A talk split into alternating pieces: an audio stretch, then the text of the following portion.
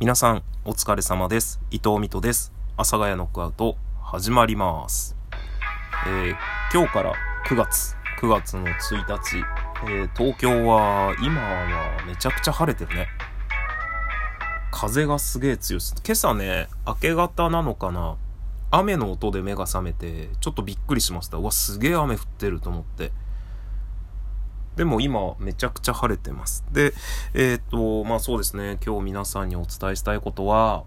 別にお伝えしたいことがあるわけじゃないんですけど、包丁を買いましたというお話です。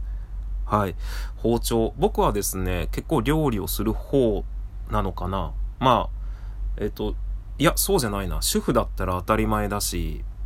一人暮らしだったら当たり前の料理をしているの、当たり前って何？っていう話なんですけど、料理をしているので、まあ料理する方かもしれん。人より。人よりの人って何ですか？まあちょっとあんまりそういうことを言い始めるとよくわかんないです。いろんなところに気を使いすぎた結果何も言えなくなってしまうんですけど、で、まあ包丁なんですよ。で、この包丁って、あの、ものすごく問題がありまして、私の使っている包丁。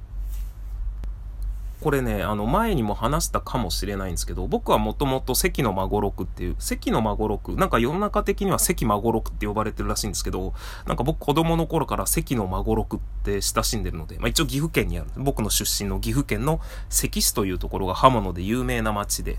えー、その、そこにあった、まあ、こんなんというか、刀工なのかな？刀を作るので有名だった、まあ、孫六というところの名前を使った関孫六っていうのがあるんですよ。多分ね、シリーズ的には貝印、貝印？そう、貝印の、あの、ところが出している包丁に銘打たれるものなんですけど、まあ、岐阜県民としてはやっぱ関孫六だろうと思って、関孫六の包丁をずっと使ってたんです。まあ、特にその頃は料理にそんなに真剣に向き合ってなかったので、多分関孫六の三徳包丁みたいな、鋼だったと思う。なんか、砥石で研いでよく使ってました。で、まあその頃一緒に住んでた、その頃っていうか、まあ、僕は長いことをたくさんいろんな人と住んできたのであれなんですけど、まあある時一緒に住んでた子が、えー、っと、なんか安い、えー、名前もないようなステンレスの包丁を、まあ普通にね、家に置いてったんですよ。まあ、僕のうちに転がり込んでくる人って大体一応一人で生活しようとしているので、家財道具持ってるんですよ。ただその子はその包丁を家に置いてったんですよね。ただまあ僕使わないかったので、ステンレスの包丁は。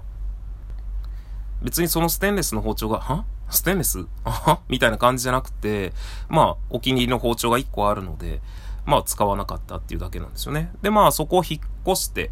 まあその子とも別れて、別れてというかまあ普通にその子は独り立ちして、えー、引っ越して、で、新しいところに、今のところに引っ越してきたら、不思議と僕の関孫六が行方不明です。あの、引っ越すと同時に包丁がなくなるってめちゃくちゃ怖くない？なんか探しても探してもなくって、で、それ以来、ずっとその友達が使ってたステンレスの包丁を使ってるんです。あの、シャープナーを買ってね、あの、えシュワッ、あの、手前に引いたら歯が研げるっていうやつがあるんですけど、あの、まあ、包丁業界、包丁業界っていうか包丁好きな人からしたら、そんなものを歯を悪くするだけだとか、まあなんかいろいろあるんですけど、まあそれで、えっ、ー、と、僕はニトリの3つ、こう、3段階研げるやつのシャープナーを使って、そのステンレスの包丁を使ってずっと料理してたんですけど、まあ多分それも三徳包丁みたいなやつで、ボテッとしてる形のもので、で、しかも長さがね、16センチぐらいなんですよね。16センチ、16.5センチみたいな、まあ一般的な三徳包丁ですよね。で、そこからコロナ禍になり、僕はすごく料理をするようになり、で、そしたら、もう本当に包丁がね、やっぱ物足りなくなってくるんですよ。その、まあ、一番大きかったのは長さかな。せめて18センチは欲しいなって、あと2センチぐらいは欲しいなっていうのと、あとずーっとやっぱり、これ俺の包丁じゃないんだよなっていうのが心の中にずーっとあって、で、なんかそれが引っかかってて、新しい包丁買おう買おうとは思ってたんですけど、僕はその、多分関孫六の包丁はサラリーマンの頃から使ってから、それこそ、どれぐらいだろうすごい使ってたと思うんですよ。だからもう包丁なんて買ったことなくて、全くわかんなくって。で、こう今ね、ネットとかいろんなところで包丁見えるじゃないですか。買えるじゃないですか。で、見たら、まあ安いのは全然1000円とかも出せば買えるんですよ。だけど、上見たらキリがないですよね。僕がちょっと欲しかったのが、牛刀、ちょっとシャープな形のもので、で、まあ、18センチから21センチぐらいのものが欲しかったったんですよ。まあ、鋼かステンレスかで言ったら、もうあの結論言っちゃいますけど、ステンレスです。あの、僕はそこまでなんというか、包丁を研いで、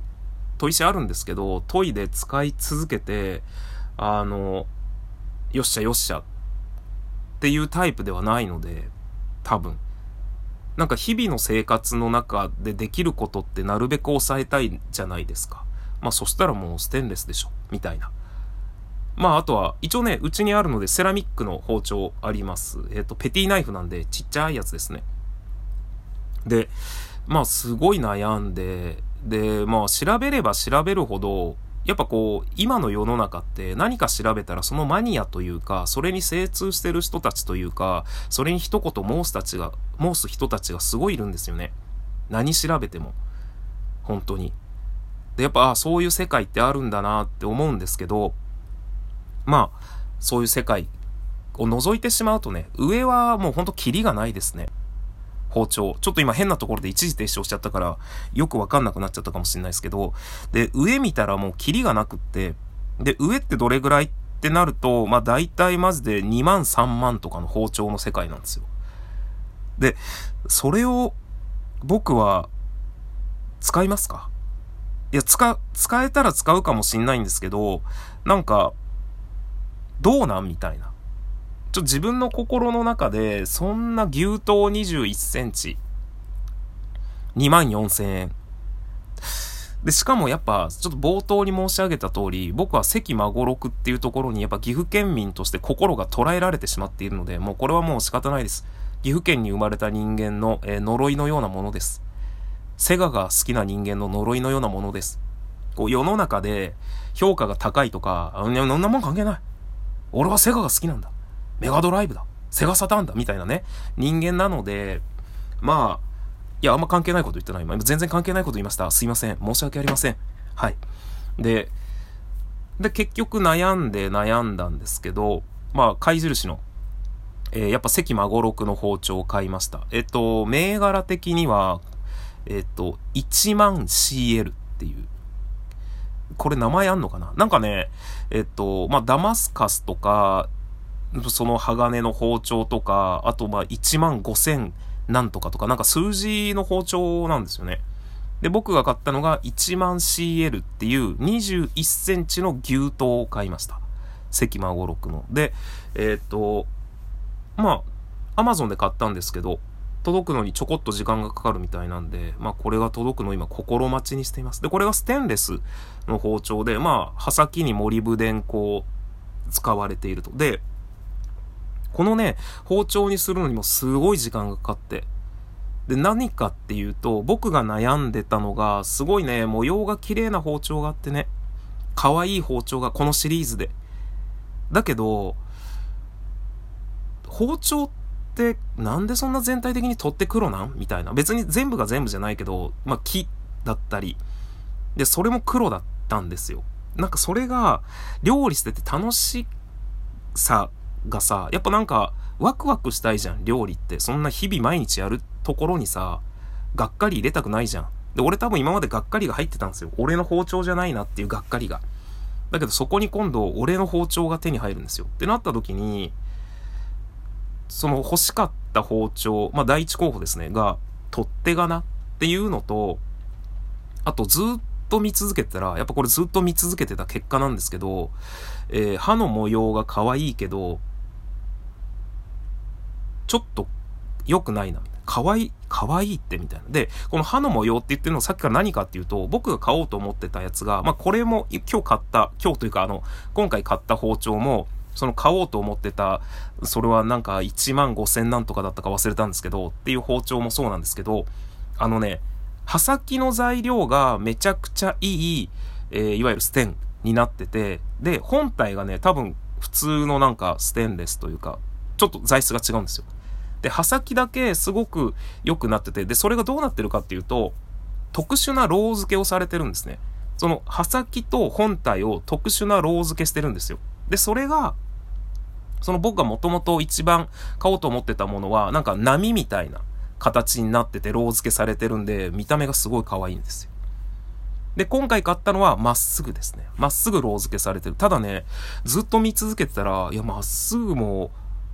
シャープじゃん？みたいな。で、しかも取っ手が今回買ったのが、いわゆる白い木の取っ手で、で、しかも本体からちょっと取っ手まで鋼っていうかあの金属。で、その先端が木になってるっていう、めちゃ革仕様です。でも今ね、それが来るのを楽しみにしているところです。やっぱね、毎日やることって、ワクワクしたいよね。ちょっとでも。ということで、えー、皆さんも毎日にワクワクをちょっとでも取り入れるといい人生になると、いい人生になるってなんすかね。はい。ということでまた次回どっかでお会いいたしましょう。さよなら。バイバイ。